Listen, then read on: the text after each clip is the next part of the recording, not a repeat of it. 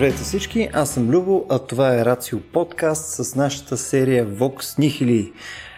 Вече не знам, може би от около 4 епизода лека по лека започваме да нищиме темата за животните, правата на животните и всички спомагателни теми, свързани с тях, включая и лов а, и серия други ужаси, които им се слушат, нали, фактори, фарминг и така нататък. За днес изглежда, че ни останаха доста малко неща, момчета. Мисля, че е време вече лека по лека да започваме да го завършваме това цялото нещо. И искам направо да го почнем с един такъв малко по-фундаментален въпрос към темата. А именно, може да има лоши животни? Какво ще кажете? лоши по, по, по същество, по критериите на човешката природа, те просто да са лоши и да искат да вредят. Това имаш предвид. Дефинирай си го както прецениш. То в крайна сметка, ние, когато говорим за права, не си представяме права по, животинска, по животински аршин, а по нашия аршин. Еми, аз лично много ми е трудно да преценя, но вероятно по нашите критерии животните, които вредят на нас хората по някакъв начин целенасочено, ние можем директно да ги обявим за лоши и да гледаме с, към тях с омраза, разбира се.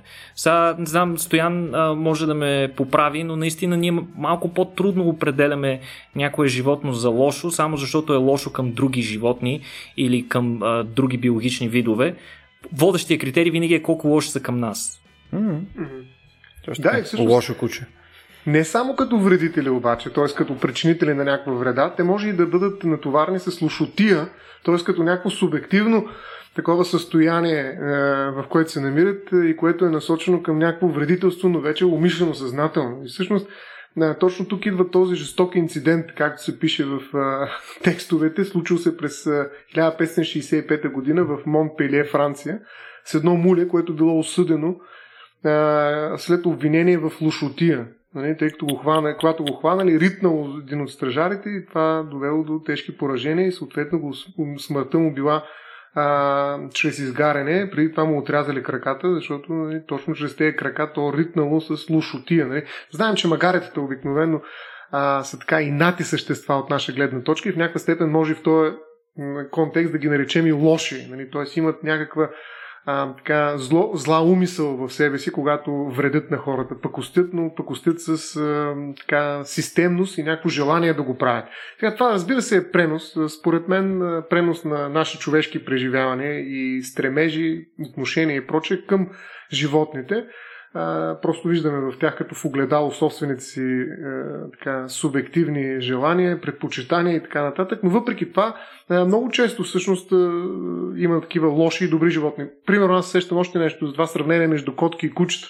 Много mm. често съм срещал нали, твърдение, че кучета са добри, докато котките са лоши, по природа някакси. И съответно, ако искате да си вземете добро животно, като домашен любимец, вземете си куче, защото то ще ви обича, докато котката е нали, някакси егоист, който по никакъв начин не се влияе от вас. Не ви обича, само ви експлуатира. Не знам, чували ли сте го това нещо? Това, това звучи като така токсична връзка, затова ми харесват еднокотките. чували ли сте го? Това съм го да, чувал няколко да. Според мен всичко да. идва от факта, че гледат с присвити очи и сякаш ти мислят злото.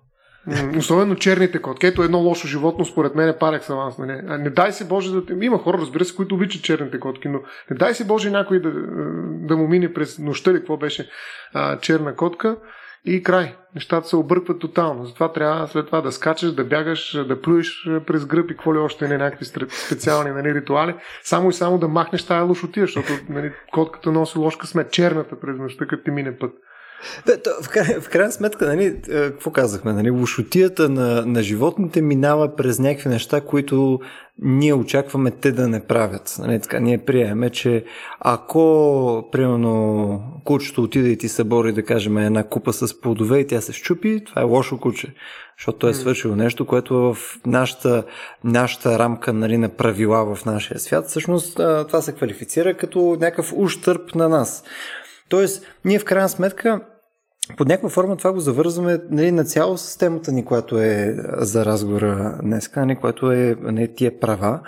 А тия права винаги са едната част от монетата, другата са задълженията. И съответно, когато те прекрачат нали, или не, не спазват техните задължения по-скоро, те съответно тогава вече са лоши, така ли?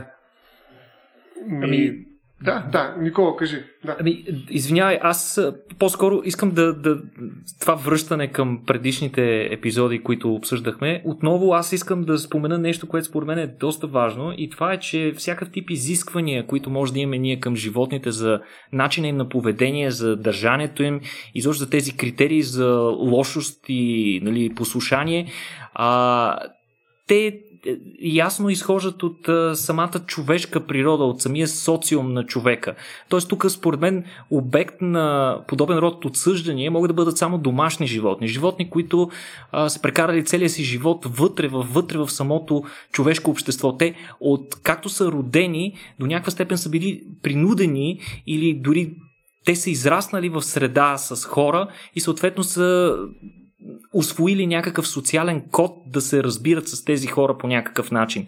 Тоест, те на тях вече от, от малки им е заложено някакъв тип серия от правила, чрез а, възнаграждения и наказания, а, по, за начина по който трябва да се държат. Например, mm-hmm. нали, а, мулето, което спомена Стоян, е добър и чудесен пример, а, тъй като а, мулетата, които ритат много, вероятно отиват за кебабчета. Нали? А, докато другите мулета, които слушат и които си вършат работа, съответно а, биват хранени по-добре, биват, получават по-добри грижи от а, собствениците си и така нататък и така нататък. Но тук аз искам да, аз искам да, нали, с оглед на това, не можем да прилагаме същите критерии към дивите животни. Дивите животни нямат нищо общо с човешката среда, те не са наясно въобще с правилата вътре в човешкото общество, не знаят по какъв начин да се държат нито с хората, нито с а, тяхната собственост, тяхната, тяхния материален свят. Нали? Примерно, ако щупят нещо, ценност за човек, ние не можем да ги съдим, защото за тях това няма никаква стоеност. Но аз искам да върна топката на Стоян тук и, и да му задам един много интересен въпрос. Значи от край време в човешкото право ние разпознаваме нещо доста важно и това е а, концепцията за умисъл при едно престъпление. В смисъл, а, тази препратка към това, което ти вършиш дадено нещо с ясното съзнание, че то, примерно, ще ти даде някакви преференции или пък ще увреди някой в бъдещето. Нали? Концепцията, че твоето деяние има импакт в бъдещето. Сега, Моят въпрос е до каква степен можем да съдим животните за нещо подобно? В смисъл, не действат ли те по-скоро дори в престъпните си деяния, так можем така да ги наречем, не действат ли по-скоро рефлексно, отколкото да е с умисъл? Mm-hmm. Ами това е всъщност големия въпрос, тъй като умисъл е форма на вина.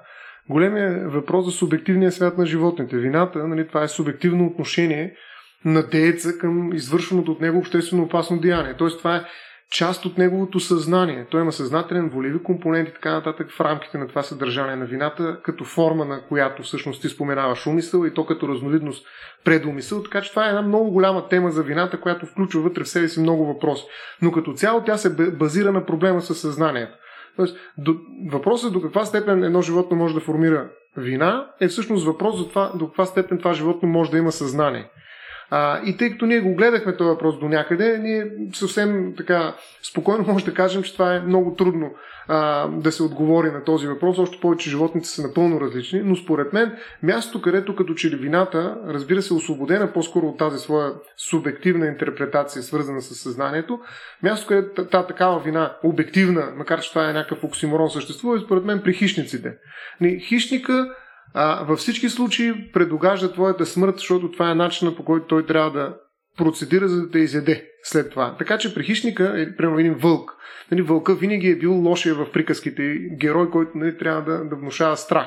Нали, той изяжда в крайна сметка бабата на червената шапчица, пък и не е. Добре, че има ловец, нали, който а, възстановява справедливостта и човешкия ред. Но а, хищника е животно, което наистина е злонамерено от наша гледна точка в кавички, защото той целенасочено прави така, че в един момент ти да се окажеш нали, между зъбите му и да си мъртъв. Нали, не дай си Боже, ако ти си неговата жертва.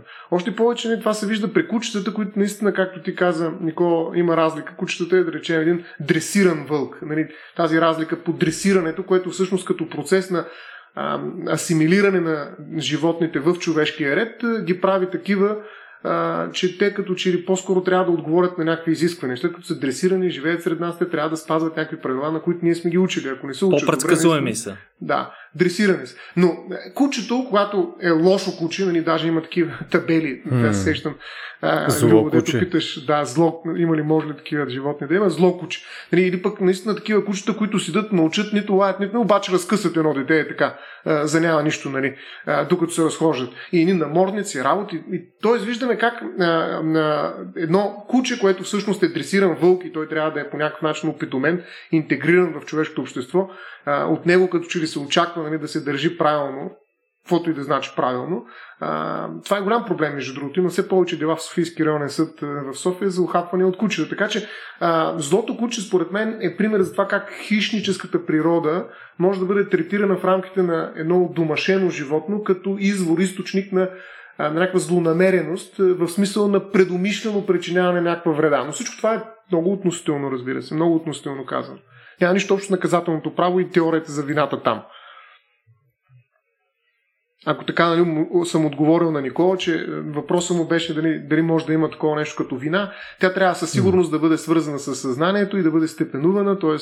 със сигурност това е нещо различно от вината, така когато тя съществува при човека, както съзнанието на животните е със сигурност нещо по-различно много от съзнанието на човека, не само в степен, но и като качество. Но дори да се опитаме да направим така аналогия, тя губи е, същността си, всъщност, защото тая субективност е, ние по-скоро може да я разпознаем само като пренос. Аз искам все пак да се върнем към, към въпроса, който държнахме в началото. с, с този втори въпрос на Никола.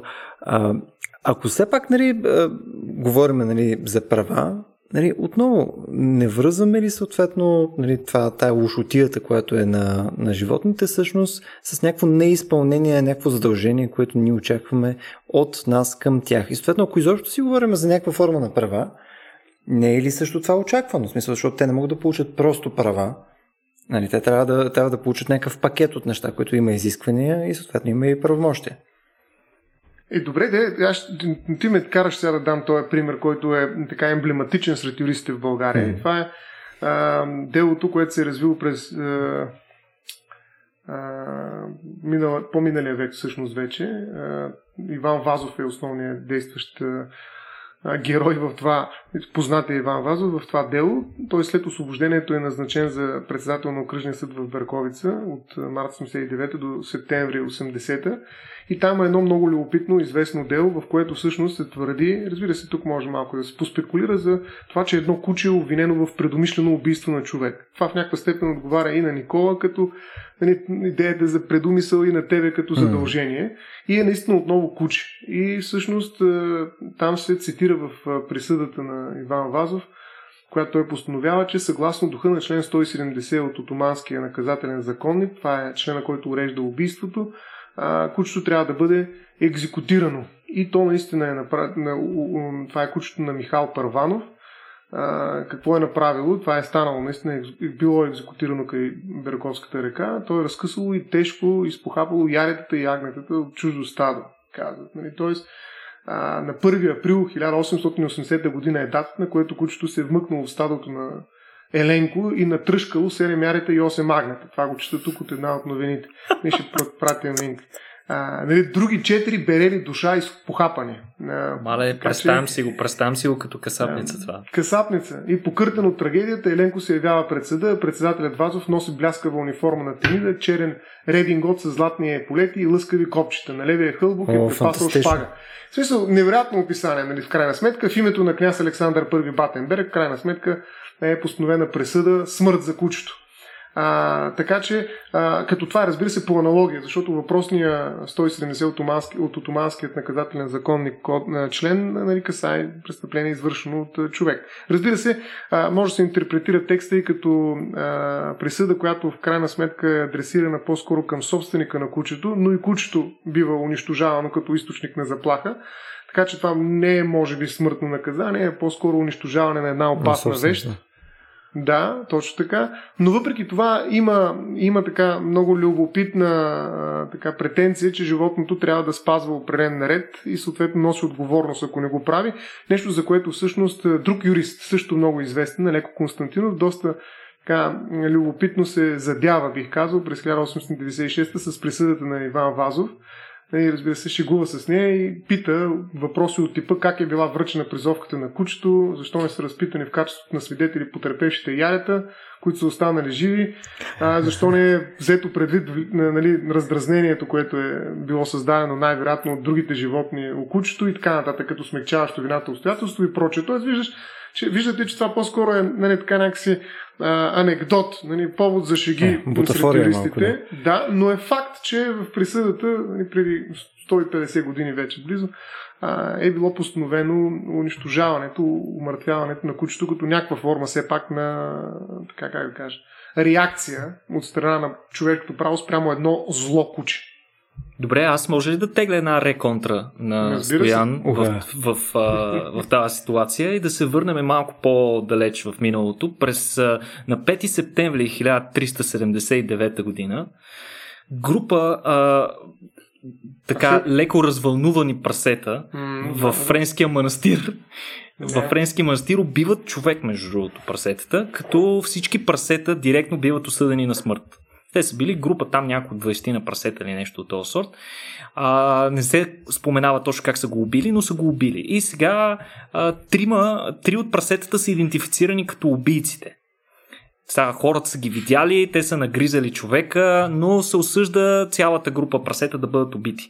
Тогава и гумена на манастира реално пише директно на херцога на Бургундия и го моли, буквално го проси за милост, като той иска милост за страничните а, наблюдатели, които не са участвали в а, нападението на човека, но са били част от бандата.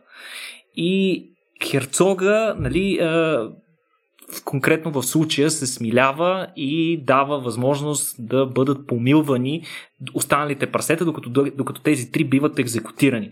Сега тук трябва да кажем, че обикновено по това времето и след това, буквално до наши дни, обикновено а, животните престъпници по, по принцип не зависи чак толкова много тежестта на престъплението им, особено пък когато е свързано с убийство или, или нанасене на сериозна материална повреда, обикновено присъдата почти винаги е смърт, което показва, че има известно неравноправие. Ако сме ги интегрирали вътре, дали сме им някакви права, изискаме от тях някакви задължения, то въпреки всичко остава а, тази а, съществена граница между нас и тях. Един вид ние, въпреки че сме ги интегрирали и очакваме от тях да спазват някакви правила, сме с ясното съзнание, че те, ако не ги спазват, най-вероятно трудно ще ги научим да ги спазват. Mm-hmm. Въпреки, че има случаи на животни, които са осъждани на затвор, на каторга. Седяли са, между другото, най-често не знам, защо това се случва с прасета. Те прасетата по принцип са едни от най-интелигентните ни домашни животни. А, но, но се е случвало и подобно нещо, но ясно се очертава границата. Обикновено животните след престъпление почти винаги се убиват, като понякога даже по доста жесток начин, с обесване, изгаряне и така нататък. Да. Е, всъщност, много си прав тук, да. Тук, тук моя въпрос отново се връща за предумишлеността. В смисъл, защото ние сме свикнали а, хората да ги, да ги наказваме по-леко, когато някакво престъпление са го направили по неволност. Неволно. Примерно, а, блъснали са някой, спуснали са тухла през прозореца, тя убила отдолу човек. Нали? Не мога да го съдиш човека за предумишлено убийство. А, и го съдиш по-леко, докато при животните някакси яв, явно съзнаваме, че ни, нашия контрол над налагането на тези норми човешки върху тях е доста по-ограничен, отколкото върху хората. И просто по-лесният начин е директно да се отървем от тях, отколкото. Вместо Тоест... да ги превъзпитаваме. Да. Именно. Ами не само тази невъзможност за ресоциализация е причината наказателната репресия спрямо животните да е сведена само до смъртно наказание, но също така а, все пак трябва да вземем предвид и това, че те са наистина абсолютният друг за нас. Да речем, същия проблем има при наказа... наказването на чернокожи, а, на афроамериканци. При тях винаги като че ли наказанието трябва да е по-тежко, защото те са по-различни от нас, по-други в сравнение с тези, които по принцип правораздават. Нали, а, нали, белият мъж от средната класа. Нали. Тоест, а, когато престъпникът, какъвто и да е бил, той е по-различен от нас, той е друг, някой, който ние не познаваме, всъщност много по-трудно можем да влезем в някакво взаимодействие. Примерно пробация. Представи си какво представлява пробацията на едно прасе. Нали, смисъл то да идва да се разписва и да бъде обучавано за някакви неща, как да не яде деца. Защото прасетата също така много често ядат и деца. А, нали, това няма как да се случи, просто това взаимодействие е невъзможно, защото прасето или животното, което и да е, то е твърде различно от нас. Ние нямаме канал, в който да седнем и да го разпитаме сега то даде обяснение какво е направило, как е направило. Нали, най-малкото езика не е нещо, което то владее. И от тази гледна точка той е абсолютният друг. Ние това си оговорихме и в Лова, където обаче беше естетиз... естетизирана тази връзка, защото другия там присъства малко по-красиво, нали, по-дистанцирано някъде, макар и най-края да го гръмнеш. Но така или иначе тази другост на животното, която е на, на практика непреодолима, тъй като нямаме език с който да стигам до него. Единствено болката може би е някакъв общ резонанс, който може да премине през телата ни, на нас на определен тип Може би някакво сходство също, в смисъл чисто, чисто фенотипно сходство. Сега, примерно, много по-лесно е да не знам, да емпатизираш, примерно, с, а, не знам, с, да кажем, маймуни, нали, или е, с да. нещо, което повече прилича вече една идея на нас. Не знам, Но не знам ли е... сте ходили, примерно, да. Това, което почна да казваме, не знам дали ви е правил впечатление, ако отидете, примерно, в някаква зоологическа градина и така нататък, и като застанете, примерно, при Сета, при бонобутата, при който и да е, смисъл, просто стоите и гледате в продължение на едно 15 на 20 минути, ми те са някакви малки хора, бе. В смисъл, стоят, правят се някакви неща, правят се на интересни, показват си гениталиите, бъркат си в носа, смисъл, страхотно е. Нали, той... По-скоро са деца. Да, да, е, които също са някаква бета версия на хора. Нали? Съответно, е. е много по-лесно да, да си представя прямо и да мога да вменя прямо някаква вина и умисъл на тях, защото аз мога да си представя, че те си имат някакъв тип социална ангажираност и агентура, където всъщност им позволява те да правят някакви неща. Докато, примерно, един пълно рак е трудно мога да сложа същата агентура. Просто е нали, някакъв спектър. Mm. Така е, така е. Това е патоцентризма, за който ние си говорихме. Нали? В смисъл, наистина, колкото по-близки са до нас, толкова по- а, силно ни, ни карат да им съчувстваме. И от това минава през болката. Ние виждаме, че тя ги притеснява едни същи неща, едни същи неща в тялото им ги дразнят, викаш гениталиите гледат. Нали. Но осъзнаваме, че и ние имаме някаква така особеност нали, в начина по който въплатено съществуваме и това е нещо, което нас вълнува също в някаква сензитивност, която ние разпознаваме, че съществува и при тях, но това е абсолютен патоцентризъм. А, но така или иначе, а, няма как а, да преодолееш една особена разлика. Разликата е физика, която съществува между теб и тях. И наистина той остава винаги друг. И този друг винаги е по-опасен, защото не можеш да го разбереш. Той както е добро куче, изведнъж моето ухапи. Нали? Аз винаги съм се бил притеснявал. Между другото, продължавам да го правя, когато вървя по улицата и видя някакво куче, че това куче както е добро, също то е нещо, което аз никога не бих могъл да разбера до край. То в момента нещо да му се случи и да ме нападне. Е така просто, защото реши. Е, по каква причина аз наистина съм убеден, че не бих разбрал. И от тази гледна точка, другостта на това животно е нещо, което ме кара аз да реагирам максимално а, тежко спрямо него. Защото аз не мога да, да разчитам на това, че ще протече някакъв педагогически процес и аз ще го обуча на нещо. Нали? В един момент тази надежда се къса и аз по-добре да го убия. И затова наказанието остава смърт. Нали, няма какво го затварям, да го лишавам от свобода или пък да му отнемам права, да, какво? Всички останали наказания, които всъщност работят по наказателния кодекс в България, нали, имат специфични цели, които са по-скоро насочени към лице, което може наистина да се променя. А, и, и има психиката на човешко същество. Това е невъзможно. И поради тази причина всъщност нали, остава единствено смъртът, което е премахване. Малко принципа е няма лошо куче, няма проблем. Така че това е категорично е така и това е причината според мен е другостта на животните и това, че това ни плаши много и ние искаме просто да я премахнем, да не спре да съществува, когато тя е лоша. Другост, нали, това е едната причина, основната причина и другото е, нали, че всички останали инструменти просто нямат никакъв ефект спрямо тях и затова какъв е смисъл да, да ги прилагаме. Добре, то в такъв случай казвайки, че нали, при тях същите инструменти не биха работили. Съответно, те, нали, когато са провинили по някаква по някакво направление. Съответно, те не са свършили нещо или са атакували някого или са, нали, биват виновни за нещо. Ние не можем да ги съдим по същия начин, по който съдим хора, единственото нещо, което може да направим е ултимативно да ги осъдим потенциално. Ако нямаш опцията нали, да ги инкарцерираш за някакво време и така нататък. И то отново отнема от това, което аз в началото ни а, започнах. Отново отнема от потенциала им за права. Защото ние отново до момента си говорихме а, за правата, откъде могат да дойдат като а, някаква физическа, като някаква физическа фактология, нали, смисъл дали ще дадат от болка, дали ще дадат от интелигентност и така нататък, някакви такива сходства, които да им дадат този плюс на тях, нали, те, да, те да се ползват от бенефита, който е права. Но ако те не могат нали, да спазват по от, отдалече сходен начин а, техните задължения. И съответно ние, ако не мислиме, че можем по някакъв начин да вкараме някаква корекция вследствие на тяхното неспазване, тогава какво правим? Признаваме само права, без задължение. Това е така наречените пасивни морални агенти или морални пациенти се наричат. Тоест, това е правосубектност, при която нали, им даваме само права, без да искаме от тях задължения. Аз веднъж, когато изнасях един такъв доклад за правата на природата, нали, ми бяха задали въпроса, добре, какво ще правим с задълженията на ураганите?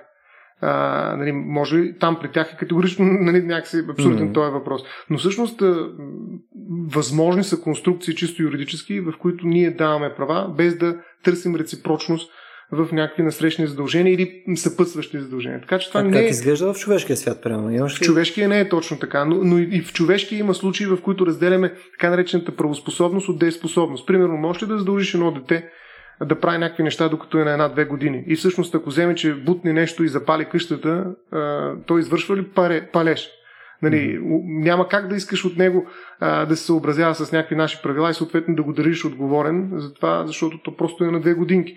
А, там нещата се решават чрез нали, тази думичка да е способност. Нали, правоспособността е способността да бъдеш притежател на а, права и задължения, и детето има задължения. Примерно по един договор, всякакви задължения възникват, нали, макар че то се представлява от своите родители, то има задължения, но а, не ги упражнява лично, съответно не носи лично отговорност за тях. Така наречената деликтоспособност се нарича също. Детето, докато не стане на опрена възраст, за да започне да осъзнава това, което прави, да има контрол върху поведението си, не е деликтоспособно. Т.е. то не е способно да носи отговорност за изпълнението, личното изпълнение на своите задължения. Тоест има го това съвсем спокойно, може да го открием и в човешкия свят, макар че там концепцията и конструкцията е различна. Там се използва тази разлика между правоспособност, която е пасивна, нали, такава способност да притежаваш права и задължения и дееспособност. Това е вече активното им лично упражняване. Тоест, ако това го приложим в света на животните, практически това значи, че те, те са недееспособни. Да те са недееспособни, съответно те имат конкретно някакви права, нали, които им позволяват все пак да си нали, да запазват някаква автономия, достоинство, ако нещо подобно може да наречем, че съществува при животните. Обаче, когато се стигне вече до, до спазване на някакви норми, те вече тези норми, те трябва, ако са домашни животни, да делегират примерно на техните стопани под някаква форма, може би. А ако са диви животни, въпросителна. Ми носи отговорност винаги за вредите причинени от животно. Даже те не се наричат причинени вреди, а произлезли. Това е много важна разлика. Има го в закона за задълженията и договорите. Вредите, произлезли от, животи, от животни, се обещават от кого? От техните собственици и от лицата, mm. които са упражнявали надзор върху тях. Като това нали, категорично се отнася за домашните животни, а за дивите животни има специални разпоредби. Там е много интересно, но принцип дивеча е собственост на държавата, част на държавна собственост. Така че ако дивече, примерно един глиган причини някаква вреда, носи отговорност държавата. Кормора, например, специално е предвидено, че за всички вреди причинени от него, носи държавата в лицето на или кое си министерство, тъй като той не е собственик. Така че, действително, тук отговорността минава през собствеността, не през родителството. Аз съм родител на едно малолетно дете и носи отговорност за поведението му, а през собствеността. Аз съм собственик на това животно, съответно носи отговорност за това, което то прави. И точно такива са исковете пред съда. Ако едно куче ухапи едно дете, баща, баща му или майка му предявяват един за обещетение, включително за неимуществени вреди, спрямо собственика на съответното животно. Ако е безстопанствена общината, тъй като тя има ангажимент мен да управляват тези безстопанствени кучета на своята територия и така нататък. Но собствеността е инструмента, през който търсим кой да отговаря при животните. А, а до каква степен се поема тази отговорност в този случай? В смисъл ще, ще дадем нали, типичния пример за куче, което убива човек. А, в такъв случай, поне моите наблюдения към момента, защото доста такива случаи е имало и продължава да има от време на време, а, обикновено собственика понася някакви глоби, основно свързани с това да кажем, че не е имало наморник или нещо такова. И ултимативното наказание обикновено е свързано с ефтаназията на животното, нали, отнемането на неговия живот. Но какви, какви са реално санкциите срещу човека? В смисъл, очевидно той, носейки пълната отговорност, отговорност за дейността на, на животното, което притежава, той пак не носи пълната отговорност за делата, които то причинява. В смисъл, когато то убие някой, не съдят човек човека за убийство, нали така? М-м. Освен ако не го е насъскал. Не, всъщност има случаи, в който това е нали, извършване чрез е, особено средство. Нали, както аз мога да използвам един пистолет за да убия някой, така може да използвам един булдог за тази цел. Тоест аз мога mm-hmm. да го обуча и да го накарам нали, да извърши точно това, което аз искам. И това ще бъде убийство с всички последици на закона. Тоест, тук кучето ще е просто инструмент, средство извършителя ще е неговия, даже може да не е собственик, но предполагаме, че е собственик, този, който го е насъскал, най-грубо казано, да извърши това, което е извършил. Така че не винаги кучето може да прикрие така собственика си, този, който го използва като инструмент. Става въпрос по-скоро тогава, когато нали, собственикът няма някаква вина, т.е. няма участие в причиняването на, на смъртта, както ти даде Никола примера, а по-скоро кучето от само себе си, заради вътрешната си психологическа динамика, нали, така извършва нещо, което наистина изглежда чудовищно от гледна точка на човешкото общество и в този момент собственика е този, който като гарант за него трябва да поеме всички негативни последици. Но те не са само глоба. А, това е така административно-наказателната отговорност. Гражданската отговорност е свързана с обещетение. А, и то обещение е обикновено за, примерно, имуществените вреди, които са претърпяли в резултат на това, че се е наложило опрено лечение. А, този човек, който е пострадал от охапването, не е ходил на работа, изгубил определени доходи, трябва да му бъдат възстановени. Тоест всички имуществени вреди, които търпи в резултат от охапването, ако е жив, разбира се, той трябва да получи обещение за тях. Ако е починал, както и всъщност и при вреди, които са нанесени без да му отнемат живота, той търпи освен имуществени и неимуществени вреди. Ако е починал неговите близки, защото те са лишени от един свой близък, роднина, на който разчитат, с който имат определена емоционална връзка, тогава, освен имуществените вреди, на обещания подлежат и неимуществените. А за тях закона казва, че се обещетява, тук е една много голяма тема, изключително любопитна, по справедливост което означава, че съда преценява всяка ситуация с оглед на всички релевантни в нея компоненти и казва, примерно, ако ти е щупена на ръката, ако, зависимост къде те е охапало кучето, колко те е охапало, какви болки си претърпял и прочее, и прочее, може да даде от 10 000 до 200 000, до 300 000 лева. Тук обещенията могат да бъдат и много големи всъщност както и всъщност при петите петата. Там също има много такива случаи на обещаване по справедливост на неимуществени вреди. Така че това е гражданската отговорност. До тук имаме административно-наказателна глоба, гражданска отговорност, обещение, наказателна, защото освен, че може да е го е насъскал и тогава ще е, собственика ще е всъщност убиец, нали, ще е деец, извършител на престъпление, той може да е, да е допуснал някаква небрежност. Примерно знае, че кучето му е такова лошо куче, има вече няколко предупреждения и така нататък. И въпреки това не използва намордник. Нали, това е довело до а, някакъв резултат. Тук може да се мисли за това дали може по някакъв начин да се обоснове а, престъпление по непредпазливост. Разбира се, това са специфични въпроси, които по-скоро би ги оставил на специалистите, но а, не е една отговорността, която може да носи собственика. А, по-скоро през собствеността говорим за гражданската отговорност. Нали, тази гражданска отговорност обещетява имуществени и неимуществени вреди, които са претърпени в резултат от действията на кучето, както го дадахме в примера. Добре, ама това някакси е до тук. В смисъл, до тук нещата са се развивали по този начин. А напоследък, през последните години наблюдаваме много интересна тенденция, при която доста по-голяма част от вината обикновено се прехвърля на собственика. И то от гледна точка на факта, че когато кучето му е лошо или пък някое друго животно е лошо, обикновено вината се хвърля върху това, че той не е извършил този предварителен процес на запознаване на животното с правата на хората и неговата роля в това общество. Не е извършено като хората или пък примерно, че той не се е държал като хората. Има серия такива случаи, при които а, животни, които са наранили а, хора или са извършили някакви някакви други злодеяния, а, биват отнети от собствениците по обвинение, че а, примерно не са се държали, не са, ги, не, не са се грижили за тях по правилния начин, не са ги отглеждали по правилния начин. Тоест, тук вече имаме критерии за това точно какви права трябва да им бъдат дадени на животните. Това вече малко навлизаме в, в, в сферата на Animal Police, нали, животинската полиция. Кога тези хора имат право да се намесят? Кога даден случай е в тяхната юрисдикция? В смисъл, не можем, при всички случаи, не всеки случай е такъв, нали така? Да, разбира се. Те носят отговорност за вреди и то последваща. Те, така как да кажа, от гледна точка на правото, поне така както съществува гражданска отговорност за вреди, произлезли от вещи, нали, тя е последваща. Ти нямаш задължение предварително да обучаваш кучето си, но ако то причини някаква вреда на някой друг, трябва да я обещетиш. Това е Разбира се, има и административно правен режим, който казва какво трябва да правиш, кучето, но наместата си, наместата ти много, до голяма степен зависи от теб самия. Няма някакъв наръчник по това кога нали, собственика може да се намеси в така, личния живот на своя домашен любимец а, за да възпре причиняването на някаква вреда. Нали, това е по-скоро нещо, което всеки сам решава като собственик на съответното куче. Нали, някой може да иска куче, което е изключително злобност, да му пази къщата, намираща се на 10 км от града. Нали, друг пък иска неговото куче да изглежда като мишка нали, и съответно да се държи изцяло неагресивно. Така че това е нещо, което във всички случаи а, трябва да зависи и зависи от собственика. Тук, между другото, не знам дали някой от вас някога е виждал дребно куче, което да не е злобно. Не знам, не знам какво казвам с това наблюдение, обаче аз никога не ми се случва да ви е подобно куче. Те са винаги пократителни. Значи, те ако можеха да са пълно пет пъти по-големи, шаха да са бати ужаса.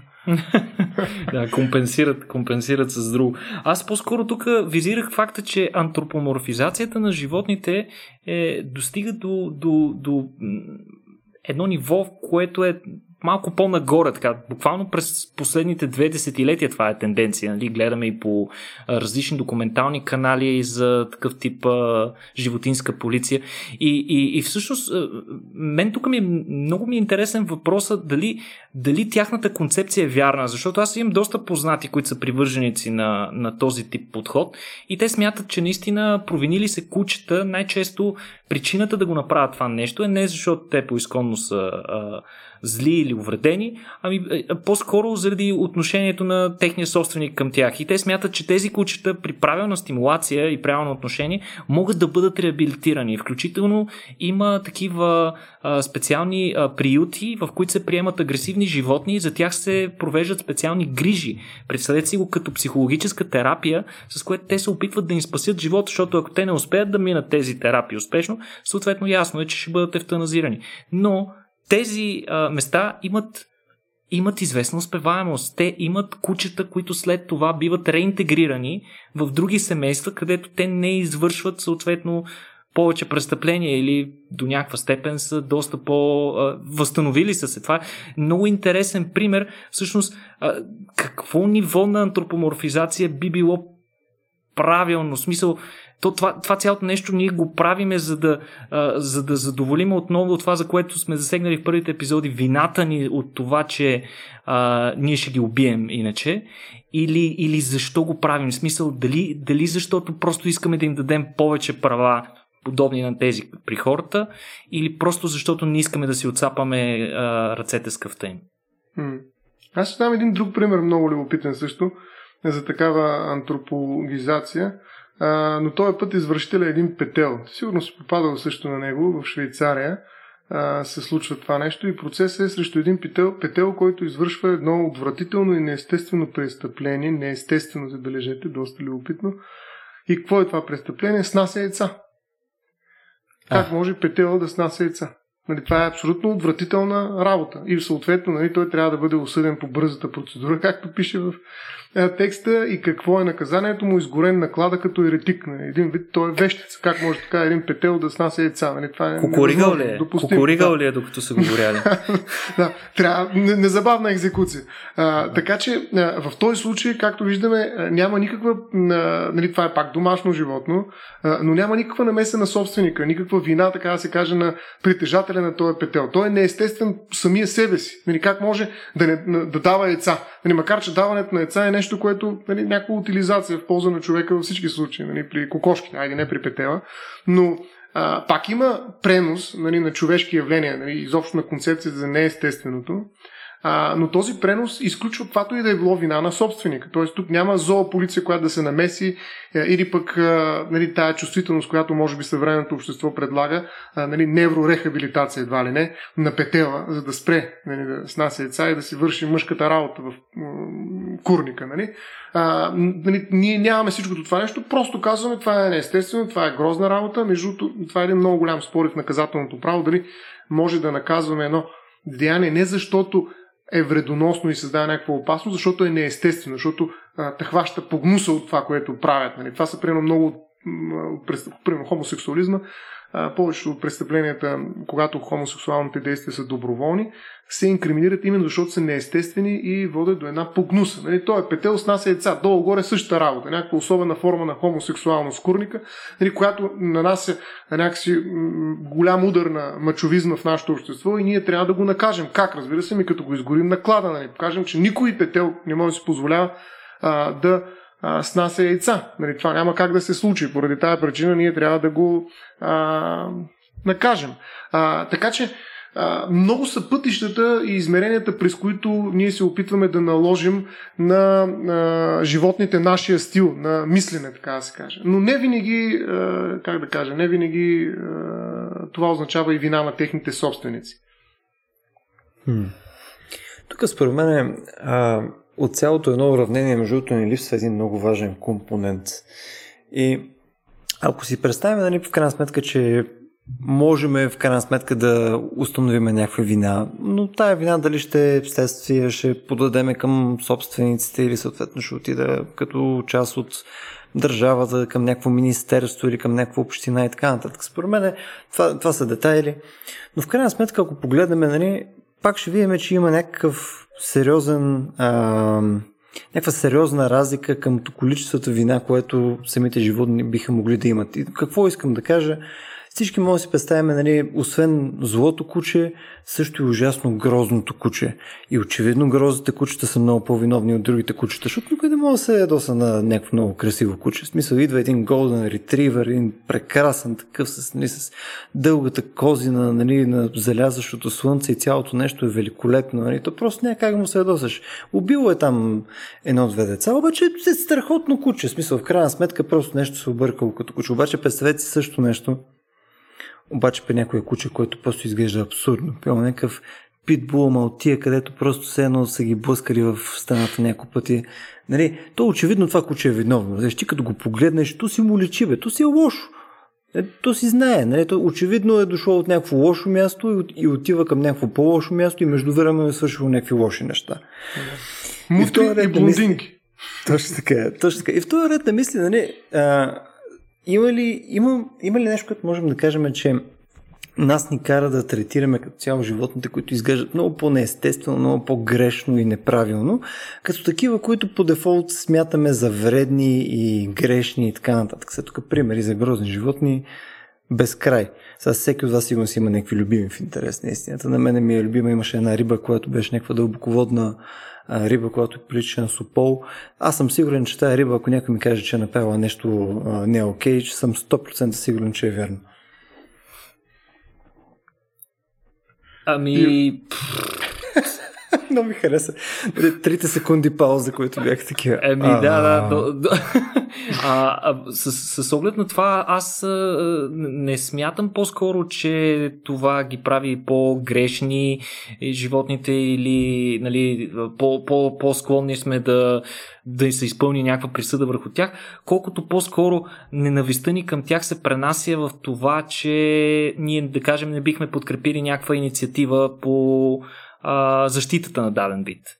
С оглед на това, да кажем, някакви диви животни, които, а, които по една или друга причина просто не отговарят на нашите естетически критерии за красота, са обречени до голяма степен да не попаднат в а, обхвата на, на защитните инициативи, които провеждат редица природозащитни организации. Там, примерно, се среща нещо а, а, потрясаващо, нали, потрясаващо от гледна точка, чисто обективно, ако погледнем какъв е смисъла на природозащитата, та това е, че има така наречените лендмарк видове или такива видове пилони, да ги наречем. Та тези, тези видове са видове, които по една или друга причина ужасно много се харесват на хората. Ние нали, вече сме говорили, че поначало хората лесно се асоциираме по-скоро с големи животни, нали, такива, които са поне нали, сравним размер с нашия и обикновено доста по-добре се асоциираме с бозайници. И съответно, обикновено, колкото е по-голямо животното, толкова повече ни е грижа за него и, и вече след това имат различни критерии за красота. Да кажем, всички хора намират, че пандите и тигрите поради някаква причина са изключително красиви животни и заслужават да бъдат пазени, защото не можем да си представим живота да съществува а, без това красиво, сладко създание.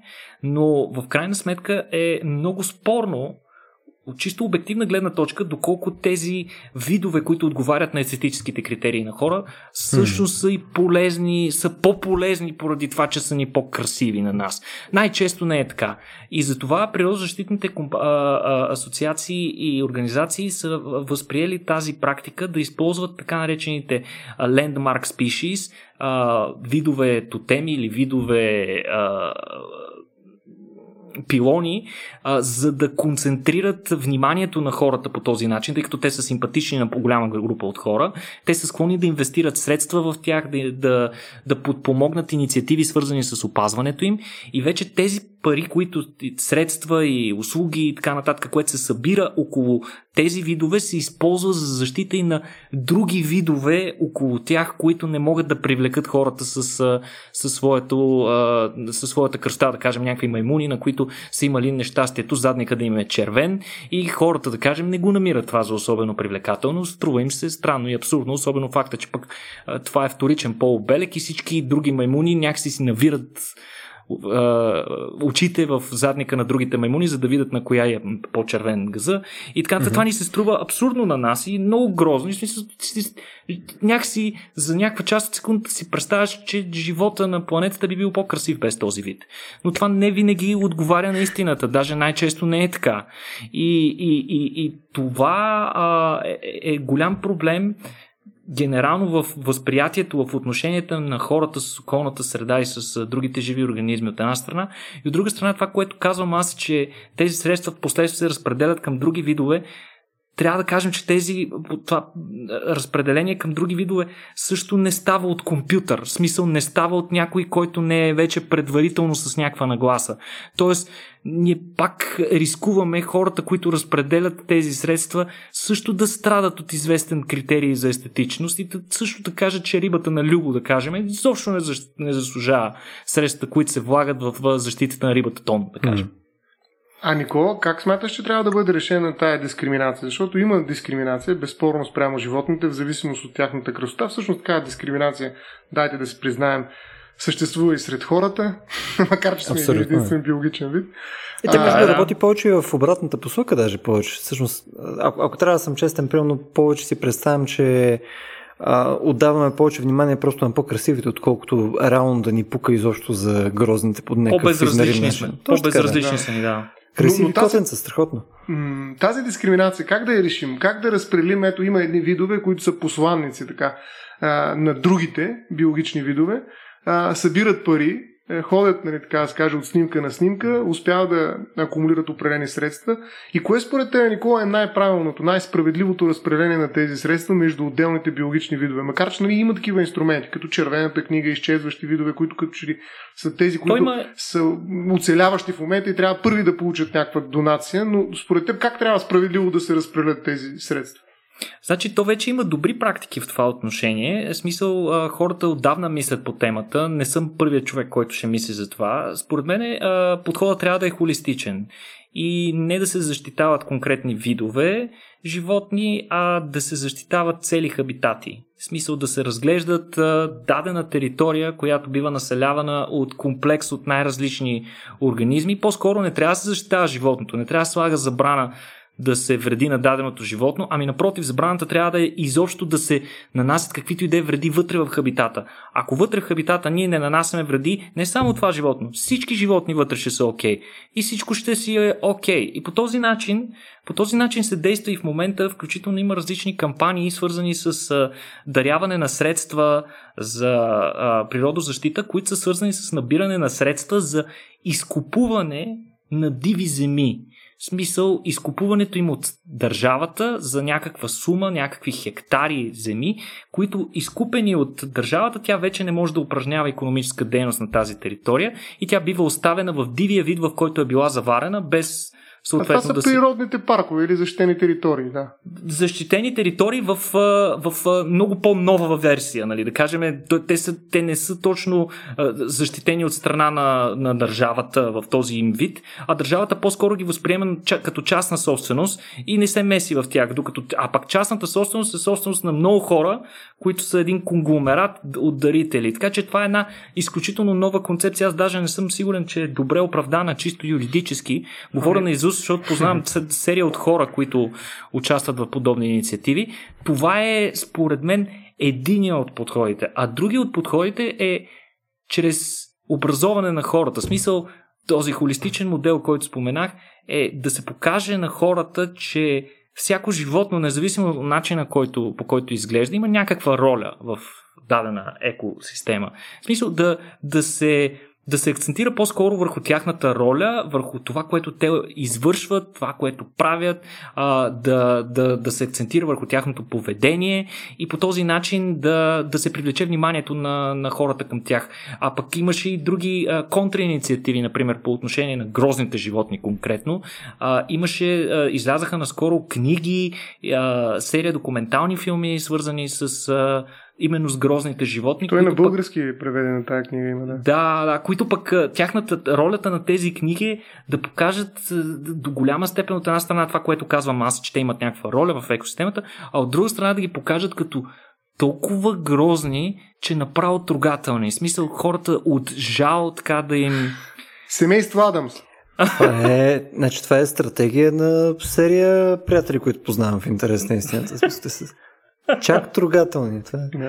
не, не, точно като семейство Адамс. Аз изключително ми харесвам всъщност и така гледам не, не, не рядко си го преглеждам това филмче, защото нали, там са изключително грозни, но много симпатични на практика героите и възпитават една толерантност от децата към точно тези грозни и странни опът, опъци хора, нали, които в крайна сметка си водят също доста любопитен и интересен живот. Нали. Семейство Адам, според мен, е нещо, което може да бъде използвано точно като символ на една такава стратегия, нали, да се запознаеш с опознай грозните животни, за да ги обикнеш. Нали.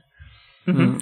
А я само да се върнем към е, това, което спомена Никола, защото аз за първи път го чувам в интерес на истината. Това за а, практически някакъв парк, защитен парк, само че като частна собственост. Съответно, то, какво се случва? Имаш, примерно, да кажем, някакви хора, които са ти практически инвеститори, които просто го закупуват и го... Mm-hmm. Нищо.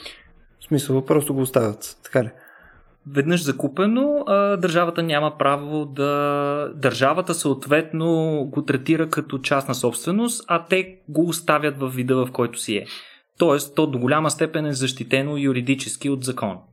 Но това практически по този начин те защитават животните конкретно, или там съответния там биотоп и така нататък, mm-hmm. да, от а, някакви действия на държавата, където държавата каже, след тук ще построим хотели, нали, прямо ще го и не само, не само на държавата, в смисъл в случая и частните интереси, да кажем браконьери и така нататък, навлизайки те в тази територия и съответно дали ще секат дървета или ще избиват някакви животни, те съответно нарушават закона за частната собственост, влизайки на тази територия. Един вид, те това, което искат да покажат е, че един вид частната собственост до някаква степен е по а, висше право, отколкото ограниченията, които се налагат в а, природни паркове и резервати. Добре, но как? В смисъл, окей, нали, защото като си представяме частна собственост, и сега тук кажете ми дали го мисля по грешен начин, но прямо ти, твои 10 приятеля отиват и си купувате една гора. И имате тази гора и примерно, не знам какво слата, заграждение, примерно дадената гора, нещо от този порядък. И лека по лека започва минава времето, нали, ти както и твоите приятели след има няма едно 50-60 години вече ви няма, и съответно това вече остава евентуално на някакви своеобразни синове или там проче роднини, там, жени и проче. И знаеш, това е собственост. Нали, това е собственост, която нали, може да бъде разделена и има стоеност. Нали, дори игнорирайки факта, че по някое време някой ще каже, ами не, тогава тук ще си направя на къща са. А, другия по-голям проблем е, че откъде има изобщо някаква сигурност, че за по-дълго време от съответно съществуването на хората, които са го решили първоначално, това ще доведе до някакъв положителен ефект. Ами, Защото те трябва да го защитават под някаква форма. Ами аз не съм съвсем наясно с това, трябва да кажа, но това, което знам да, аз, сами че... дайте думата. Да, ще, ще, ти, ще ти я дадеме. В последствие само да кажа това, което знам а, конкретно за а, тези дейности. А, парите, които хората инвестират, са, се смятат за благотворителност. Те не са акционери вътре. Те са благодетели. Иначе казано, фонда, който управлява въпросните територии, той, той се занимава с управлението, а то е нещо, което е над съответните хора и се смята, че ще просъществува достатъчно дълго, за да гарантира целостта на идеята. Това е някакво сдружение. Бе. Да. Значи това, за което говори Никола, е по-скоро тръст. Нали, това е нещо, да. което не, не, не познаваме в България и поради тази причина трудно може да го обясним с български понятия. Нали, това е една форма на фидуциарна собственост, при която има разлика между този, който формално притежава земята и този, който се ползва от нея, като ползвателя може да бъдат включително и дивите животни или самата природа. Не, това е доста специфична конструкция. Разбира се, обикновено ползвателя или физическо или юридическо лице, но тръст е инструмент, чрез който можем така да посветим определена територия на животните безспорно. Включително, примерно, аз мога да учредя един тръст в полза на кучето, котката си и проче, която да се ползва от всички плодове от собствеността, макар и някой друг да я управлява и чисто формално да е нейн титуляр. Така че тръста е една от концепциите, но тя не е позната за България и поради тази причина по-скоро а, така като внос на идеи изглежда. Но в България има друг инструмент, който се нарича публична собственост. Даже се нарича изключителна държавна собственост. Това са две различни, два различни вида собственост. Но така или иначе, в една книга, която съвсем скоро излезе, написах януари месец излезе, казва се Вещи в природно състояние, опитвам се да защита една теза за така наречената дефанзивна собственост. Вие съвсем така инцидентно, без защо сме го говорили, влязахте в една тема, която аз занимавам доста време и затова нали, чакам просто момента, в който да ви разкажа всъщност моята идея. Настъпихме Тя е много да близка. Ами аз съм все пак вещар хора. Аз занимавам с вечно право, откакто се помня и собствеността е нещо, което е ключово за така моята научна кариера включително. И тези вещи в природно състояние, за които Никола спомена, са всъщност една много особена такава антисобственост. Аз се наричам дефанзивна собственост. Не съм го открил правил съм сериозно така международно проучване, дали има подобен термин някъде друга да използван от друг учен. Но какво представлява дефанзивната собственост? За сега смятам по-скоро, че е уникално като твърдение, защото не съм е срещал, наистина. А, дефанзивната собственост има да, за цел да защити природата и по-скоро така наречените вещи в природно състояние. Ще пусна линк към самата книга, там много по-подробно е разгледан този въпрос. Но идеята на собствеността като конструкция обикновено е да ползваш. Дефанзивната собственост е съвсем различно явление и тя има точно обратната цел. Тя има за цел да не ползваш, да ограничи всякакво въздействие от страна на хората върху опрена територия, за да остави веща на самата себе си, на природните процеси, които протичат в нея. И това е един много особен начин да притежаваш една вещ, защото публичната собственост по принцип е свързана с някакво стопанисване. Тоест, ние даваме опрени територии на държавата, за да ги управлява тя мъдро, в рамките на поколенията, дълго, напред да гледа а, и съответно да ги развива, да увеличава онова, което те са. Нали, една гора да стане по-хубава, по-голяма, по-стабилна и така нататък. И това нещо да се управлява. Тоест ключовата дума е стопанисване при публичната собственост и управление до някъде, но стопанисване е по-силната дума. При дефанзивната собственост това е една собственост, която няма в себе си собствено съдържание. Ти придобиваш, тя също може да е публична, може да е и частна собственост, т.е. може да се притежава от други лица. Примерно екологични организации, които притежават упрени имоти, точно за да ги оставят на самите тях. Тоест абсолютно нищо не се случва. Обграждат ги или по някакъв начин ги обособяват от останалите имоти и ги остават на дивото в тях. Т.е. остават нещата да се движат така, както природата иска в рамките на тези а, площи. Разбира се, тази стратегия на дефанзивната собственост може да има извън стопанисването, а в рамките на едно изцяло бездействие от страна на собственика, може да има някакъв ефект, само ако обема на тази вещ е огромен. Примерно това може да се случи в горите в Амазонка. Нали, там в Амазония има достатъчно територии, където тая холистична представа за веща, която поддържа самата себе си във формата на екосистемни процеси, може да се реализира. В България идеята за дефанзивната собственост така има много ограничено въздействие и много по-неуспешна ще е тя, защото просто нямаме такива големи територии, които могат наистина някакси да се отделят от другия свят и автономно да подивеят в собствената си природа.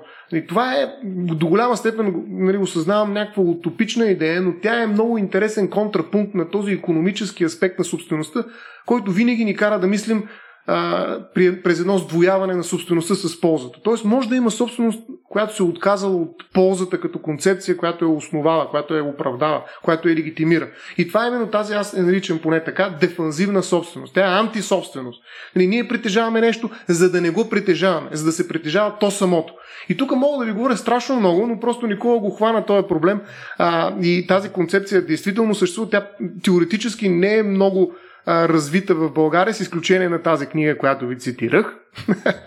нали, наистина там много съм се занимавал с тази концепция и в този смисъл правото а, има какво да каже и наистина е любопитна, много любопитна тази тенденция и има хора, които изкупуват такива територии. Нали, наистина частна собственост. Тук държавата няма нищо общо. Те изкупуват и казват на държавата не се намесва, аз оставам да правя каквото си иска. Има хора, които в градината си отделят едно процентно а, място, в което остават плевелите да се развиват. Нали, така наречената дива част от градината. Нали, просто защото има право на някаква квота дивия живот. И не ти го оставаш. Но това е частна собственост. И ако държавата дойде и каже, какви сте плевли, махни ще каже собственика, извинявай, аз съм собственик, има ли неприкосновена е собствеността и аз решавам какво да правя вътре. Така че аз отблъсквам дори държавата, която дойде и ми каже да прави нещо собствеността си. Има такива екологични организации, които се опитват нали, наистина да затворят опрени пространства и да им позволят те да подивеят от само себе си. А, така че а, правото те първа според мен ще се развива тук. А, и това е някаква, как кажа, съпротива срещу собствеността през самата собственост. Много любопитно явление и се случва. И аз съм много така радостен, че това наистина се наблюдава и се оценява като а, различен феномен днес.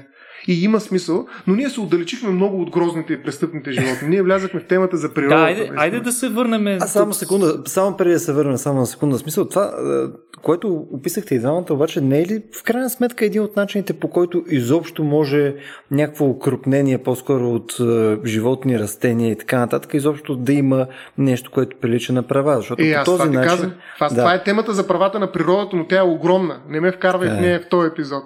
О, наистина огромна. Хайпна. Хайпнах. Не, наистина, това е, това е темата. Нали, това е темата, за която говорим, но, но тя излиза извън нашата така скромна задача днеска да разгледаме всъщност нещо по-различно. А, и аз не съм съгласен, че този холизъм е пълен. Тоест има един цар, лъв, така да се каже, в една екосистема. И аз, когато зададах въпроса за дискриминацията, да се върна в темата, всъщност имах предвид, че ние може би имаме право на някаква положителна дискриминация. Все пак има животни, според мен, в тези екосистеми, които заслужават да бъдат отличени от останалите и да получат първа помощ, така е, първа екологична, спешна екологична помощ. И нали, това са някакси те, които са изчезващи видове, или пък може би в рамките на хранителната пирамида, примерно да речем, хищника е много важен.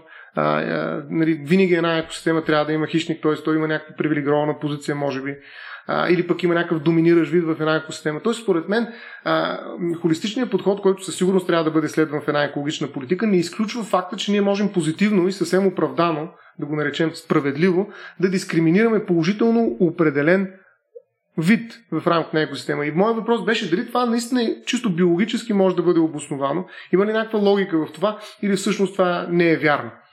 Ами, до голяма степен това точно, което каза ти, не е вярно. А, mm-hmm. От гледна точка на факта, че хищника като такъв, той най-често привлича нашето внимание, големите животни, големите хищници особено, те обикновено седят на върха на хранителната пирамида, на, така, на екосистемата.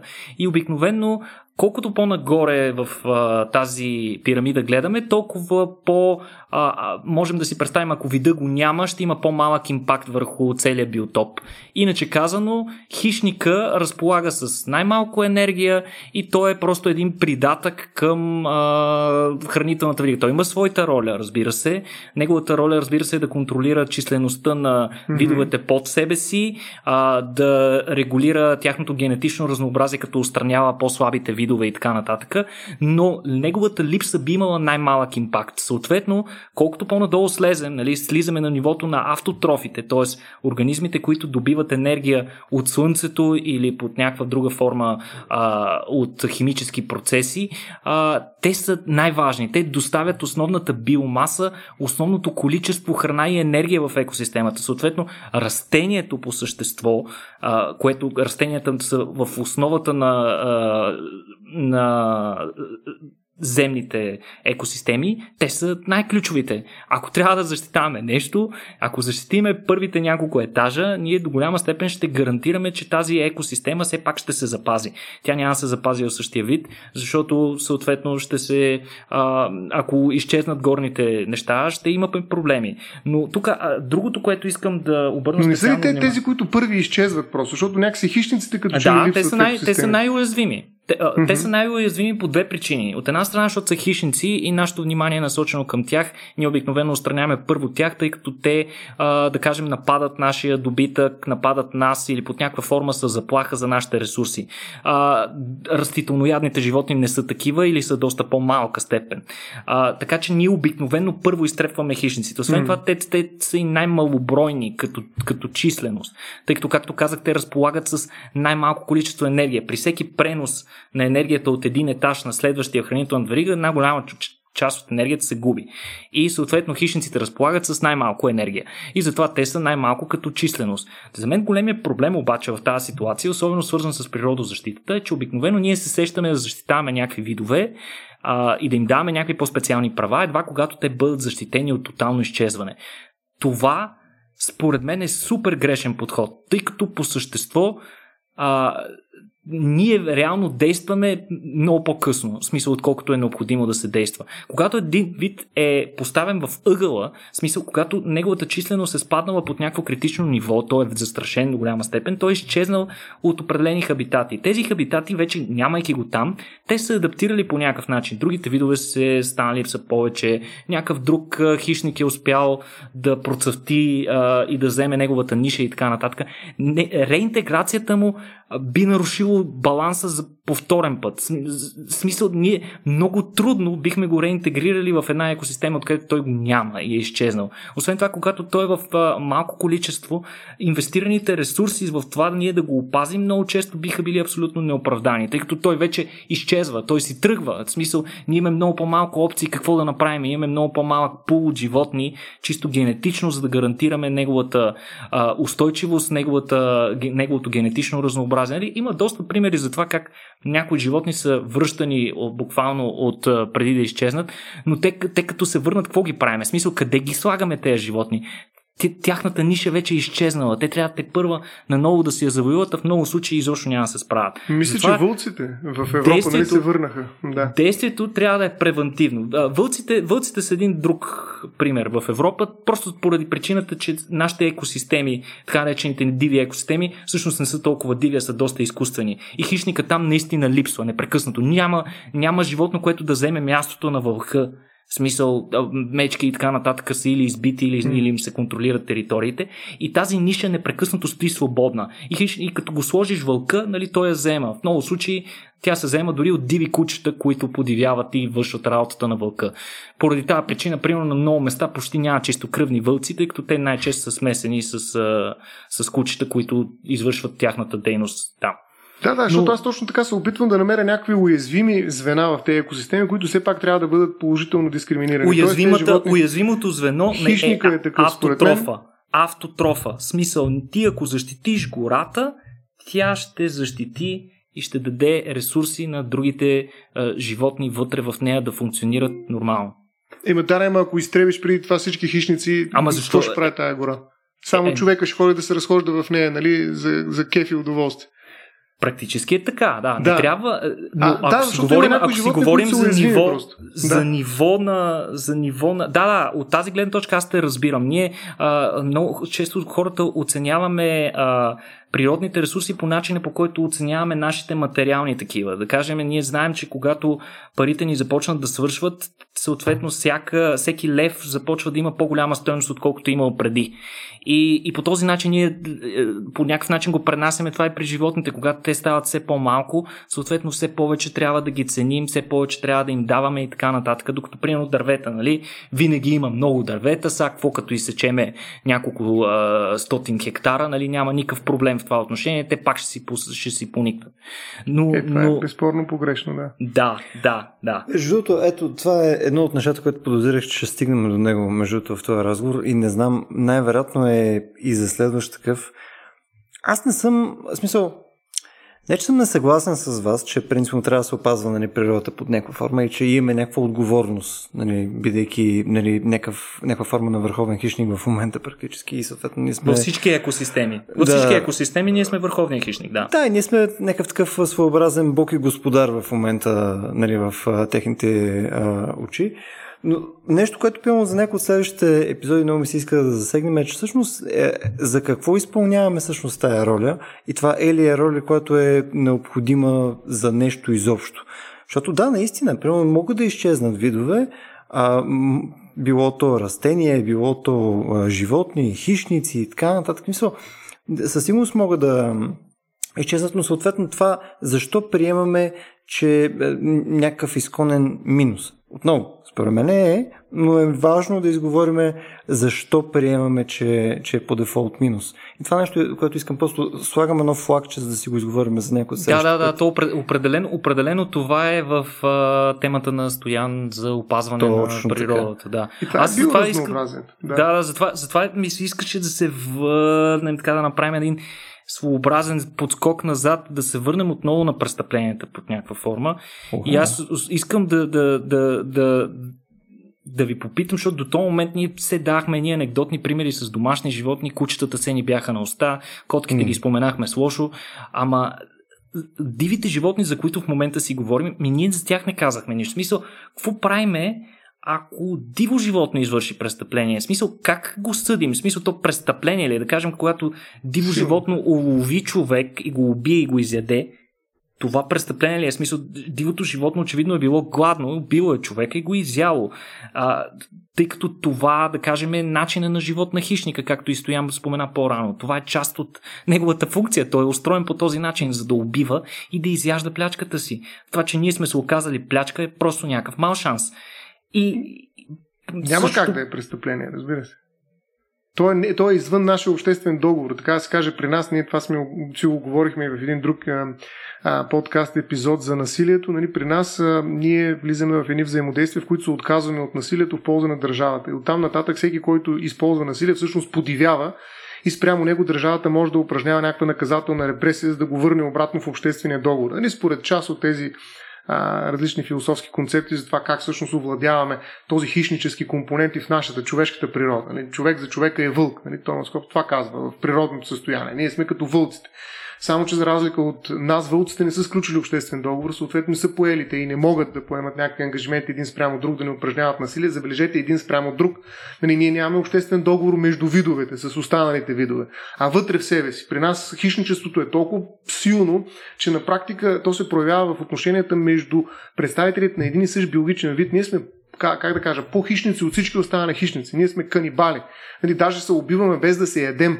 Нали, това човешката природа наистина както е така върховно добро, нали, много надраснало всичко останало като живи същества, така и върховно зло. Нали, всъщност доброто и злото се поляризират именно през човешката природа, където виждаме на какви героистични действия и всъщност на какви а, чудовищни дяволски неща е способен човек. Нали. Тоест, а, при нас обаче има някакъв обществен договор, от който тръгва идеята и за престъпление по някакъв начин. Докато при животните няма как, особено минавайки граници на биологичните видове, да търсим да обосноваваме това от теоретическа точка категорично. Нали, трябва да се отхвърли, но и от философска, според мен, а, да обосноваваме някакво престъпление за това, че хищника убива един човек, за да го изяде. Дори да не го изяде, да се отбранява, да речем, да отбранява малките си и проче.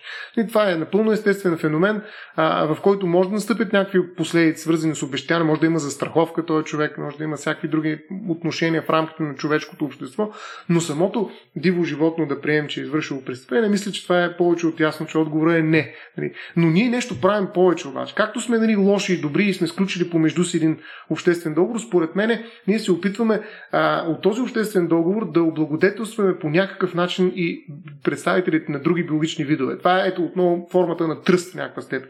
Нали, ние се опитваме този обществен договор да го разширим и да кажем, бе, дайте да защитим определени биологични видове, които са значими не само за нас, но и за цялата природа, нали, която в крайна сметка ни осигурява нашия дом, в който живеем и упражняваме правата си.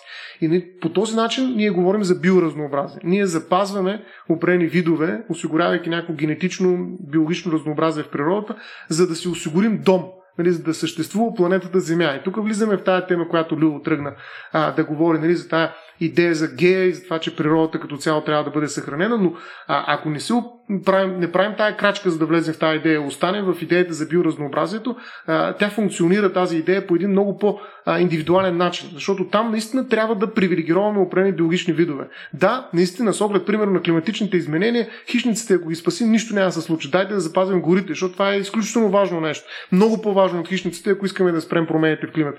Но ако искаме да говорим за биологично разнообразие и запазване на други биологични видове, спрямо които в рамките на нашия обществен договор сме поели някакъв ангажимент те да съществуват заедно с нас, наред с нас, то тогава трябва наистина да привилегироваме тези, които са най-потърпевши, тези, които са най-уязвими в момента в резултат на нашата дейност, на антропоцена. Нали, ние наистина застрашаваме точно определени биологични видове с поведението си и това наистина са хищниците. Аз затова така ги уразличих. Макар че тяхната екосистемна роля може да е по-малка, те в момента са едни от най-уязвимите животни. И другите, които си мислят, че са такива, и съответно пращам отново към въпроса към, а, към Никола, това са вредителите.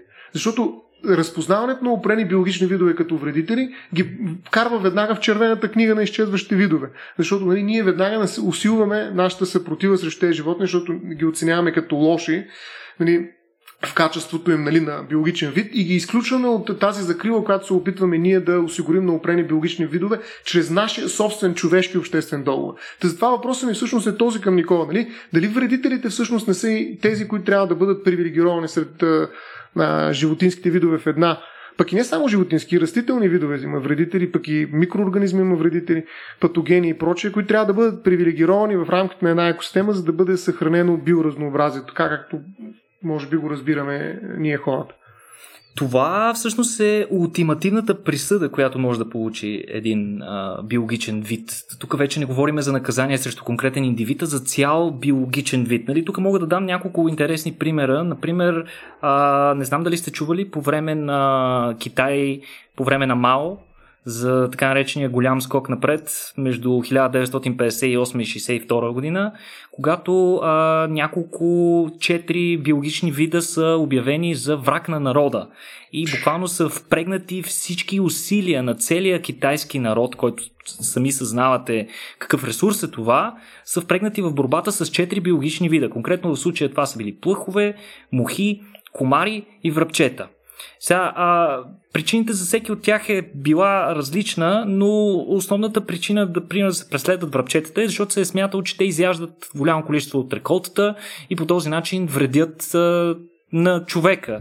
Птиците по този начин са били обявени за обществен враг на социалистическия капитализъм.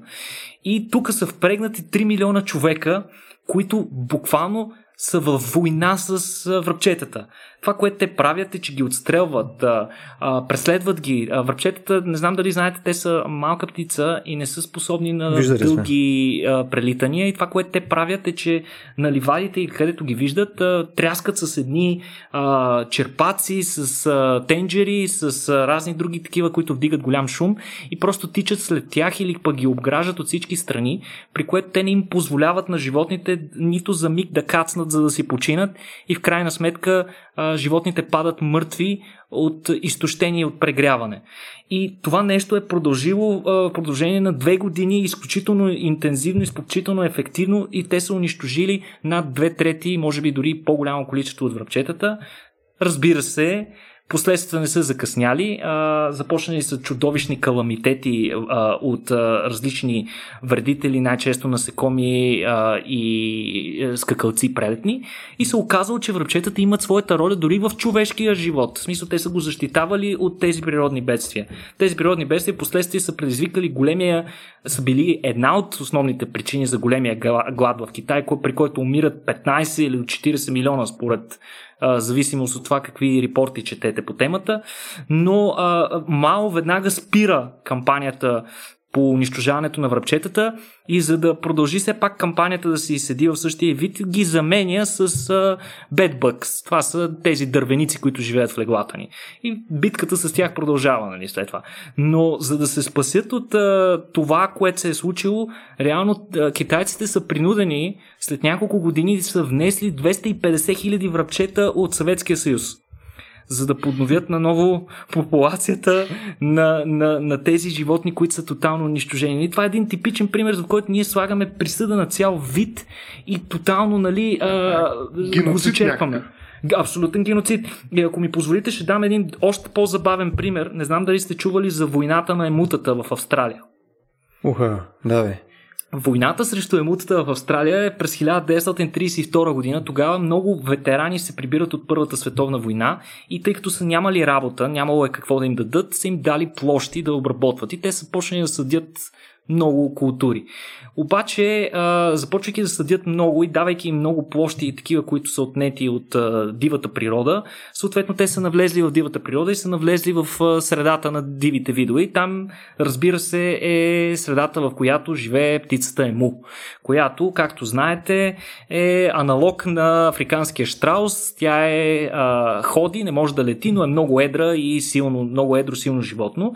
И те са започнали да унищожават посевите, като са ги погазвали или са ги, или са ги изяждали голямо количество. И сега хората са се ядосали, не може така да продължава това, оплакали са няколко пъти, включително на армията и са поискали помощ от страна на армията. И в крайна сметка, тъй като наистина има, започнало да става сериозен проблем за фермерите това, и в крайна сметка са извикали наистина армията и са извикали няколко специалисти, които са били въоръжени с ново оръжие на това ниво. В смисъл до тогава то не е било на масово въоръжение, но сега те първо е навлизало. Картешница, а, няколко картешници са били делегирани за борба с емутата, като те са били причаквани и, и, и са били организирани специални засади, но в крайна сметка а, войната, моля някой, който иска да си провери в Википедия, изключително интересна историята за войната срещу емутата през 1932, но реално Австралия губи войната. Губи войната, защото... И сега също с Австралия бива управляване от емута. да. В крайна сметка. Губи войната, губи войната, защото при тези действия са убити едва около хиляда а, животинки, а, докато срещу тях са изстреляни почти 10 000 патрона, което значи по 10 патрона на птица. И като се сметне економиката на това цялото нещо, а, се оказва в последствие, че не е рентабилна тази война да се води. Една война като не е рентабилна за продължителен период от време за а, основната страна, нали, която я води, а, съответно тя губи интерес да я води и те са се отказали. Но а, много интересен пример за това. А, птиците, между другото, много интересно, те са а, издържали са по няколко изстрела. Не е ясно защо. Може би оръжието тогава не са били толкова съвършени, но те са продължавали да стоят, въпреки че са били простреляни. Много животни след това са умрели, разбира се, от раните си. Над 2000 животни последствие са умрели от раните си. Но емутата побеждават. Емутата побеждават Австралия, като прекъсват тази а, война и все пак успяват да отстоят правото си да продължат да съществуват на територията на Австралия. А Никола, знаеш ли, според мен думичката, която използваше много така показателна, и това беше думичката война.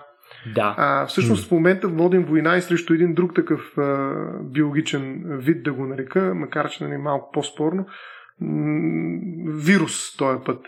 Тоест ние обявихме, ако си спомняме, и това сме го говорили също в друг епизод, нали, война някаква степен на, на COVID като заболяване 19, но също така и на причиняващия го известен с артистичния си псевдоним коронавирус.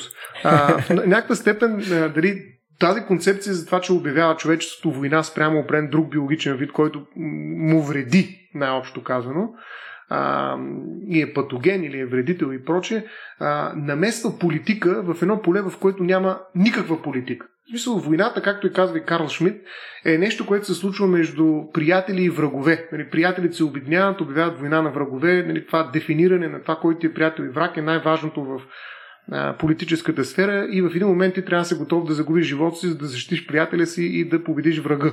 А, да, но това е в политиката, т.е. в рамките на нашия биологичен вид, в рамките на човечеството.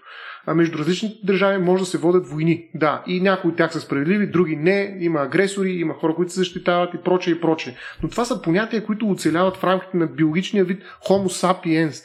Там има политика. Войната не може да оцелее като понятие извън тази сфера на човешките отношения. Ние не можем да обявим война, било то Австралия, айде, на емутата или пък на който и да било вирус. Това не е инструмент, чрез който всъщност се взаимодействат биологичните видове. Едно от малко по, така да кажа, усмирените понятия, които използва законодателството е борба. И това го има и в българско законодателство борба срещу вредителите. Според мен тази думичка е като че ли по-добрата. Ние се борим срещу определени видове. И това някакси отговаря и на еволюционната така, концепция за това как се развива живота. И наистина има биологични видове, които взаимодействат помежду си по начин, който е, имитира или поне подхожда на думичката, която, на, на дейността, която ние обозначаваме с думичката борба. Тоест, някакси аз по-съм склонен да говоря за борба между видовете. А, това кой да оцелее между тях. Но тази борба е много по-динамична и тя е борба, която установява някакво равновесие. И именно това пази екосистемата. Тоест, ние, когато се борим, или не ние, един биологичен вид, когато се бори с друг биологичен вид, осигурява равновесие в рамките на екосистемата. Тоест тази борба е устойчива. Тя има за цел да трае във времето, осигурявайки баланс в едно взаимоотношение, което е, е установено в рамките на съответното местообитание. Тоест борбата не е така зрелищния цирк, представление, което войната нали, прави и завършва с един винаги, който е победен и някой, който е победител. Тоест, войната винаги е временно състояние, което завършва дори и да трае дълго, с това, че единия отстъпва, а другия побеждава. Борбата е съвсем различен тип на взаимодействие, при което, както се опитах да обясня, се постига динамично равновесие. И аз смятам, че наистина ние трябва да внимаваме с тези думички. Това нещо го говорихме и в епизода за вирусите с любов. Да, да внимаваме с тази метафора за войната, тогава, когато всъщност говорим за борба между биологични видове. И когато говорим за борба, нали, която изисква постигането, пак казвам вече за трети път такова динамично равновесие, можем да си позволим наистина да вкараме идеята за биоразнообразието. Тоест, да, тези неща страшно надразнат емутата. Като го вида направо ми с кофта настроението. Не искам да му забия два шамара и 20 куршума, независимо от економическата нали, нецелесъобразност на това мое действие, защото 20 куршума струват много пари, пък това е му не може да си плати сметката след това деца го убил. Нали? Но въпросът е, че аз трябва по някакъв начин да реагирам. Добре ще реагираме, нали? но не и през война, не и през нали, тези политически а, инструменти, които сме свикнали ние да използваме тогава, когато някой друг човек а, така стане обект на, на, на нашата агресия, да го нарека. И затова биоразнообразието може да оцелее. Един от начините, според мен, защото ние в крайна сметка говорим с думи, а, да прокараме идеята за биоразнообразието е и толкова минималната замяна на думичката война с думичката борба. И слава Богу, българското законодателство, тогава, когато говори за вредители, нашия законодател използва думичката борба. Само, че нашите политици, нали, които са забравили някакви мокри сънища сънуват по войните и слава Богу, че са мокри да много станат такива, нали, непрекъснато използват тая война. Нали, което изобщо няма никаква логика нали, тя да бъде вкарана в а, едни отношения между различни биологични видове в рамките на една екосистема, макар и тя да е глобална в резултат на, на транспорта, който сме развили, кое, който позволява всъщност вирус от Ухан да влезе нали, в Италия. Така че за мен тази думичка, която ти използва е изключително важна и изключително опасна. И тя трябва да бъде заменена с думичката борба, която вкарва много по-устойчив а, така, контекст и дава една рамка, в която може да се случи този принцип за защита на биоразнообразие, дори тогава, когато той се отнася до вредители, до живи същества, други биологични видове, които ни вредят. И ние не искаме да ги има, но въпреки това не ги обявяваме за враг и почваме да воюваме с тях до пълно изтребление, а се борим с тях, но устойчиво, така че и ние и те да съществуваме в тази екосистема.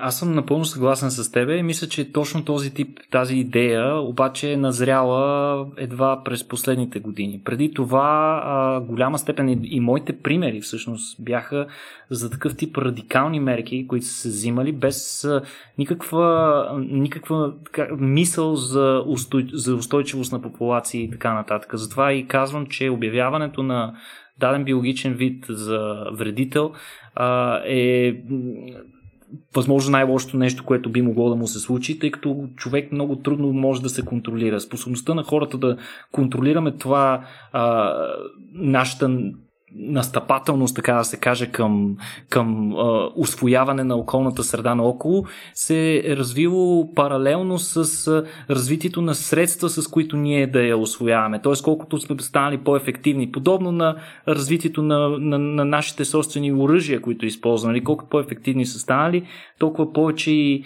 а, законодателство се е наложило да се вкарва и повече мерки за това ние тези оръжия по възможност да ги ползваме максимално рядко и при максимално тежки условия трябва да се спазят ние, за да сме принудени да ги използваме. И, тък, и, и поради факта, нали, химическа индустрия, а, сега вече има възможности да се произвеждат отрови, с които може вероятно да се изтровят всички плъхове в един град. И въпреки това плъховете не се изтребват всичките. Сега това до голяма степен е, може би, някаква е, е, економическа съобразност mm. нали, също има, има значение. Едва ли е хуманно отношение? Да. Едва ли е хуманно отношение. Точно това е което ме притеснява, че тази идея е наскоро озряла и тя не е напълно озряла във всичките й аспекти. В смисъл, ние наистина сме склонни а, до някаква степен, ако можем да се отървем от някой а, а, организъм, да който в момента смятаме, че е вредител, ние не виждаме абсолютно никаква полза а, в е. него. Примерно, да, кажи е... на някой болен от COVID-19, че трябва да защитим вируса, защото е част от био. Никога няма да го разбере. Изобщо с вирусите концепцията е, ако може всички да минат под ножа, подобно на вируса на едрата шарка и да го забравим и само да го споменаваме от време на време в учебниците като един гигантски триумф на човечеството.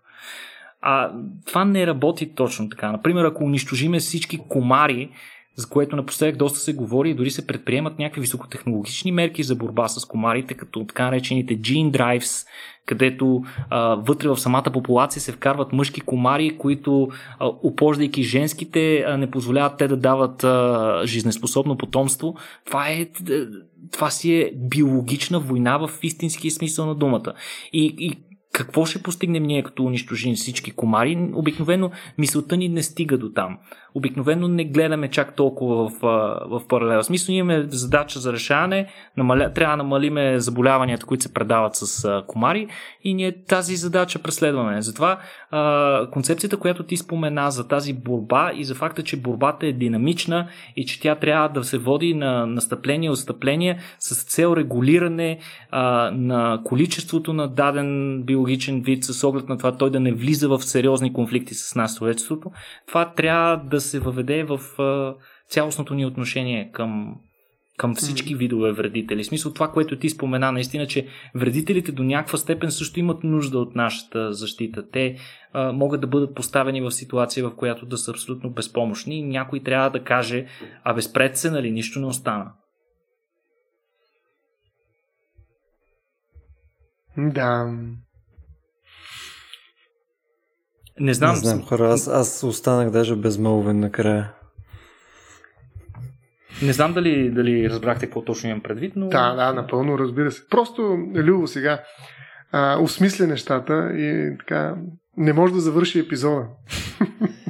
А нямам търпение да го направя в интерес на истината. Знам хора, тук все пак успяхме да си минеме някаква част от правата на а, животните по този начин. Това, което нали, тази тангента, която направихме сега в края, мисля, че беше все пак достатъчно интересна за своя собствен елемент. Да, това бяха а... също лоши животни, даже лоши биологични видове. Нали, ние почнахме с лошото куче и свършихме хареса ми, че стигнахме и с а, моята борба на животните, нали, срещу а... животните, което също беше доста очарователно. Ми хора, остана всъщност, остана вече само нещата свързани с биотопи, с малко по, по-голямото укрупнение, което го гледаме нали, на природата на цяло. Нали, всъщност, така си мисля, че остана, да? Мисъл... Mm-hmm, точно така. Концепцията гея. Да, макар че може да си представим, че има още една тема, но нека да, нека да оставим и нея за по-нататък. А, викам лека по лека да го мислиме това за един следващ епизод, mm-hmm. а пък ще ни е доста полезно между другото, защото аз предлагам това цялото нещо да го пуснем все пак в рамките на не знам, може би през един епизод а, да пуснем цялата ни тема, която е за животни. Ние че вече сме пуснали към този момент два епизода, mm-hmm. а потенциално нали, да пуснем останалите. Ще ни е доста полезно, като приключим с животните, пък евентуално хора да ни върнат малко обратна връзка, да кажат дали това е нещо, което им е представило интерес, дали нещо сме пропуснали и може евентуално да допълним нещо. Нали, не мисля, че по някакъв начин твърдиме, че е било екзостив от гледна точка на информация, така че с удоволствие бихме покрили още в тази тема. И горе това е от нас. Да ви е харесала темата ни за животни. Ние самите се направихме на животни в рамките на тази тема. Нали, това беше с ексклюзивното участие също и на Никола Кереков, нали, съответния PhD а, алфа мъжкар в а, нашото подкаст семейство. Точно така. Точно така. А, да, благодаря ви, че ни слушахте а, пореден епизод, който е къмто час и половина. Надявам се да ви е харесал. Ако а, това, което ние правим ви е интересно и искате да ни подкрепите под някаква форма, можете да го направите на patreon.com slash RACIOBG. За първен път тук ще спомена, че Вследствие на това нещо също имате достъп до нашия Discord сервер, където може да ни давате съответните коментари, за които споменах малко по-нагоре. А, съответно можете да ни давате фидбек дали сме се справили адекватно, може да ни дадете идеи за бъдещи теми и така нататък.